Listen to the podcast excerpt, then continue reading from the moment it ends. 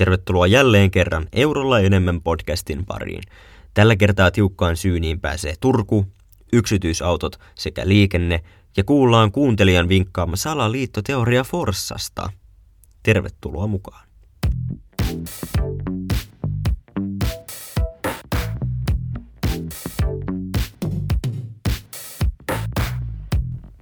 Tervetuloa vielä kerran Eurolla enemmän podcastin kahdeksannen jakson pariin. Terveisiä itse asiassa parannellusta vaatekomerosta ja oikeastaan terveisiä saunan lauteilta. Kyllä, kuulit juuri oikein, saunan lauteilta. Kesällä täällä oli paljon kuumempi, nyt täällä on itse asiassa paljon inhimillisempi, mutta itse asiassa jopa ihan kirjaimellisesti saunan lauteilta, nimittäin mä rupesin vähän pohtimaan tätä ergonomiaa, koska mun selkä tuli täällä kipeäksi. Mikki oli vähän alhaalla ja piti vähän jotenkin hassusti kumarella ja, ja, ja muuta, niin mulla on siis täällä kämpässä siis sähkösauna. Ja ainut järkevän mittainen tällainen jakkara koko mun asunnossa oli siis tämä saunan lauteiden tämmöinen alajakkara, joka on siis liikuteltava. Ja mä sitten reippaana poikana nappasin sen tuossa yksi päivä, yksi päivä tota, kantoon ja roudasin sen tänne vaatekomeroon ja, ja sitten keittiöjakkaran päälle mikki niin erinomaisesti toimii ja siis käytännössä suoraan saunan lauteelta tämä podcast on nyt sitten tallennettu, eli, eli tota, jos kuulette sihinää, niin, niin se ei ole kius, vaan se oli todennäköisesti minä itse, joka fiilistelen sitä, että olisipa saunassa, ehkä tässä jossain vaiheessa taas sinne pääsen. Mutta mennään sitten suoraan päivän aiheiden pariin, nimittäin meillä on ajankohtaisia aiheita, tai ainakin ensimmäinen näistä aiheista, joka käsittelee siis yksityisautoja ja liikennettä Turussa, ja kielletäänkö yksityisautot ja mitä sieltä taustalta oikein löytyy. Ja tämä aihe on itse asiassa varsin ajankohtainen omalta osaltani, nimittäin ää, mä täytin 18 vuotta, noin neljä vuotta sitten, vähän reilu neljä vuotta sitten, ja, ja silloin kävin pari kertaa ajamassa, ajamassa tota, äidin autolla Metsämäen raviradan parkkipaikalla ja, ja huristelin siellä menemään suljettu, suljettu paikka, niin en ollut missään tieliikenteessä, ei hätää enää ole kortitta. Mutta nyt sitten tänä kesänä mä sain sellaisen idean, että nyt täytyy mennä sinne autokouluun, että se täytyisikö nyt saada se kortti hoidettua. Ja sain kortin käteeni toissa päivänä, eli keskiviikkona. Eli tässähän nyt jo useita, useita päiviä on kortillisena huristeltu ja autoilu on siksi aika vahvasti myös itselläkin tällä hetkellä läsnä.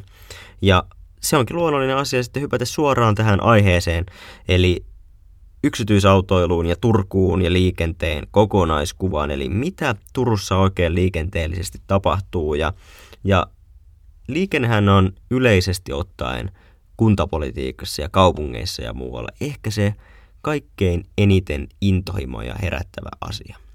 Jokainen nimittäin liikkuu käytännössä joka päivä jollain tavalla kodistaan muualle, ja siksi se vaikuttaa jokaiseen arkeen niin konkreettisesti.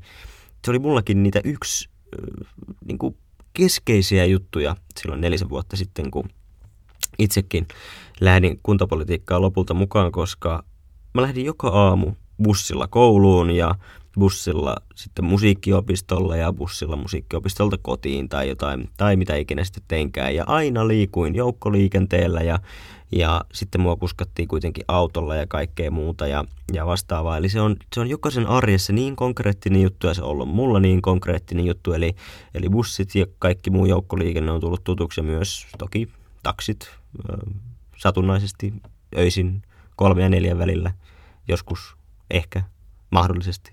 No joo, kuitenkin. Eli näistä syistä, kun jokainen liikkuu joka päivä jollain tavalla, niin se herättää valtavia intohimoja ja ihmisellä on valtavasti erilaisia tarpeita liikkua kaupunkien sisällä, niin se on todella keskeinen ja olennainen osa sujuvassa arjessa. Ja nyt perehdytään vähän siihen, että miten se on muuttunut ja mitä se oikein Turussa tarkoittaa.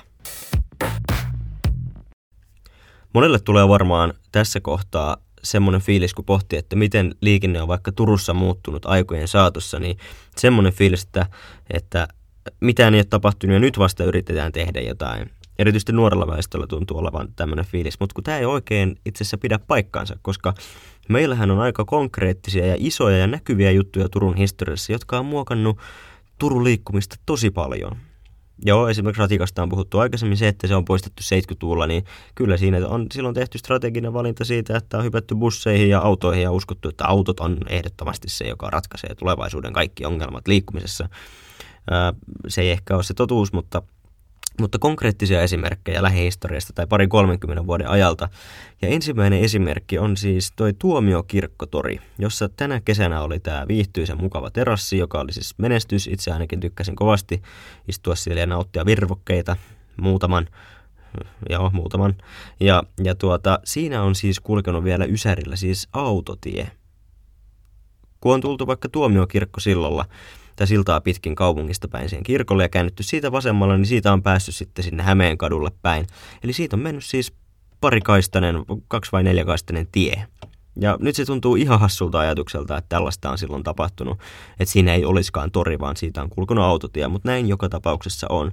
Ja toinen pointti tai esimerkki on esimerkiksi kävelykatu Turun keskustassa siinä törmää satunnaisesti semmoisiin vanhoihin kuviin, että vaikka siinä Stokkan, nykyisen Stokkan edessä, niin siinä on ollut autoja parkissa ja autotie. Vähän erilainen paikka on ollut, ollut silloinkin, ja sekin on joskus Ysärin, Ysärin pintaan tapahtunut. Eli tämmöisiä aika suuriakin muutoksia tässä ajan, ajan myötä on tapahtunut, ja näitä esimerkkejä löytyy kaupungista paljonkin lisää, vaikka Vähätori, Vähätori tuosta jokirannassa, jossa on torget ja, ja muuta. Eli paljon isoja muutoksia on myös tapahtunut siinä, että millä tavalla kaupunkitilaa käytetään ja millä tavalla liikkumiselta viedään tilaa erilaisiin toimintoihin. Tai liikkumista se toki silloinkin on, ei vaan, ei vaan yksinkertaisesti autoilla tai muilla tämmöisillä välineillä. Eihän bussitkaan kulje, kulje niistä, niistä kohdista. Ja kaupunkiliikkumisen pointti, kun nyt vedetään vähän yhteen ja pohditaan sitä, että mistä siinä oikein loppujen lopuksi on kyse, niin se on mun mielestä, siinä on kaksi asiaa, ei nyt välttämättä vastakkain, mutta kaksi tämmöistä niin kuin pointtia, josta on niin kuin tarve vastaa järkevyys. No sanoisin vastaan tuohon. Ei se välttämättä vastaa. Mutta tarve ja järkevyys on joka tapauksessa ne jutut, jotka merkkaa tosi paljon sitä, että miten sitä liikennettä oikein kaupungissa muokataan. Jokaisella on se oma tarve liikkua paikasta toiseen. Ja monella se on, on just sellainen, että sitä olisi helppo kulkea vaikka sillä omalla autolla tai, tai yksinkertaisesti pitää päästä tosi nopeasti paikasta A paikkaan B tai pitää kuskata vaikka, vaikka sitten treenikamoja tai jotain muuta. Et se, se tarvii semmoista tiettyä tiettyä liikkumista, niin, niin silloinhan siinä on selkeästi tarve. Mutta se, että onko se järkevää, niin mulla on teille esimerkki, että onko se järkevää, että jokainen kulkisi vaikka omalla autollaan. Kuvitelkaa tilanne, missä te olette vaikka, tämä on nyt Tämä on nyt esimerkki siitä, mitä mä havainnoin yksi päivä vaikka keskustassa. Kun menette seisomaan tuohon Aurakadun ja Linnankadun kulmaan, mikä nykyään on ehkä Turun vilkkaimmin liikennöintyjimpiä tai liike, siitä menee nyt hirveästi liikennettä, kun siitä menee kaikki bussit ristää siitä ja jonkin verran myös autoja, niin menee hetkeksi seisomaan siihen päivällä ja katsoo, että kuinka moni auto siitä menee ohi ja montako ihmistä ne autot kuljettaa.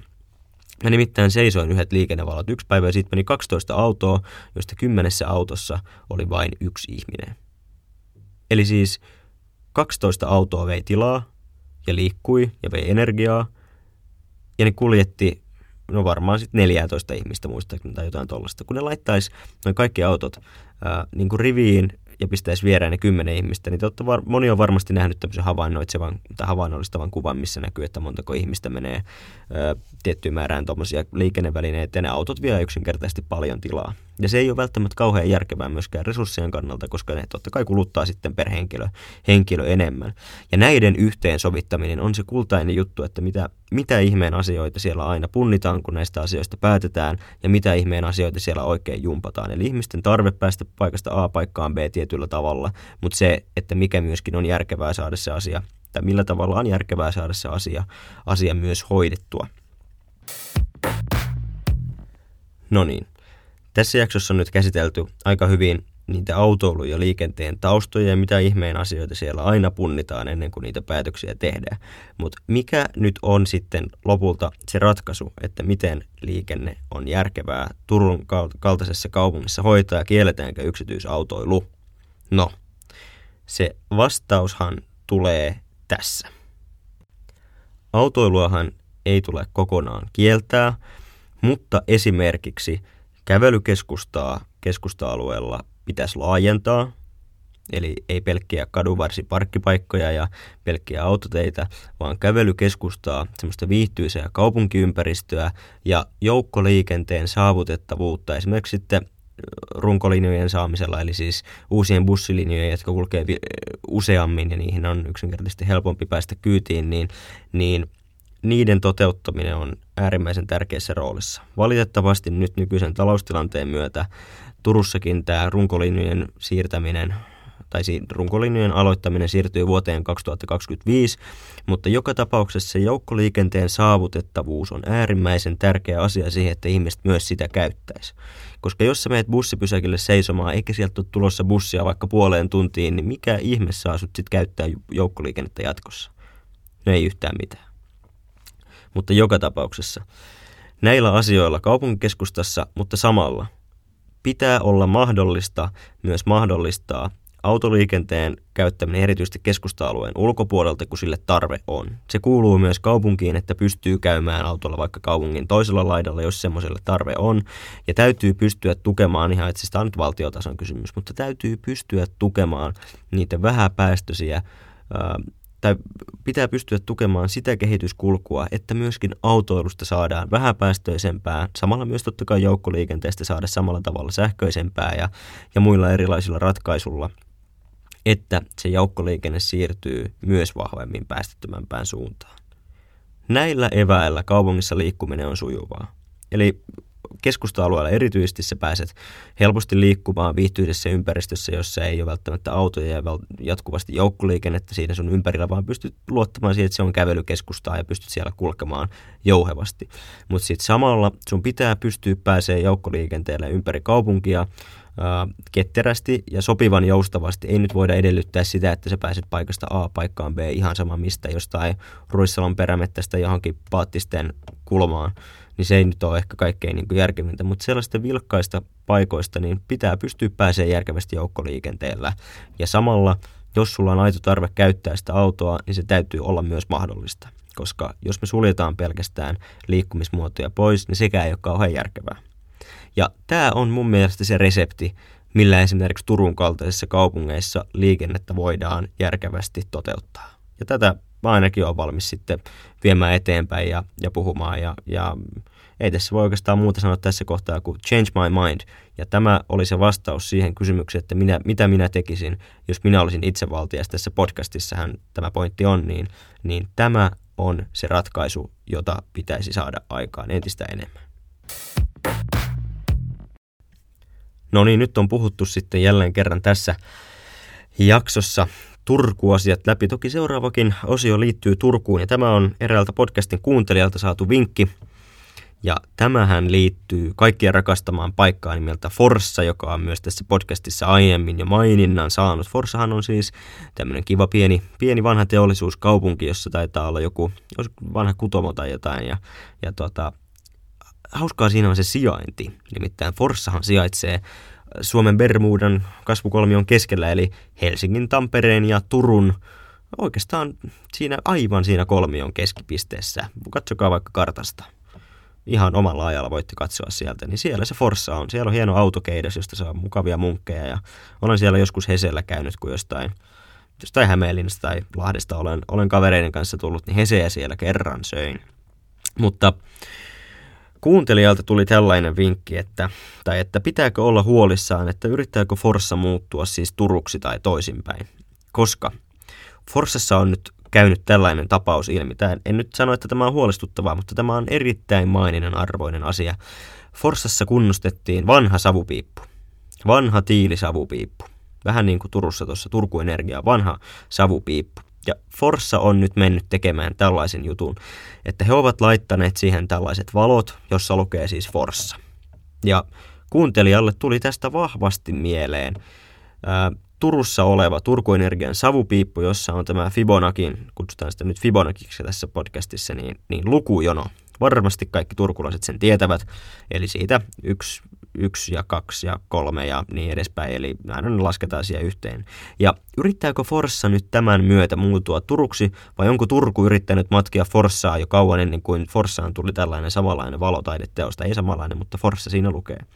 Ja Eurolla enemmän podcastien äh, virallinen analyysi on se, että, että ei pidä olla huolissaan.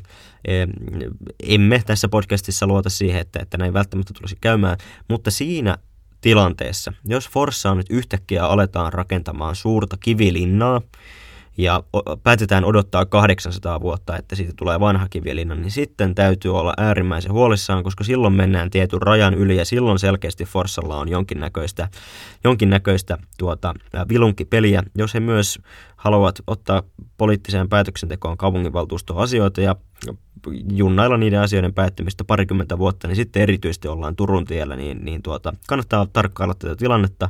Ja, ja tuota, kiitos kuuntelijalle tästä vinkistä, lähettäkää vaan lisää tällaisia analysoitavia asioita, niin ehdottomasti saamme tässä podcastissa tämmöisiä terävä huomioisia ö, analyysejä koko kansan kuultaviksi.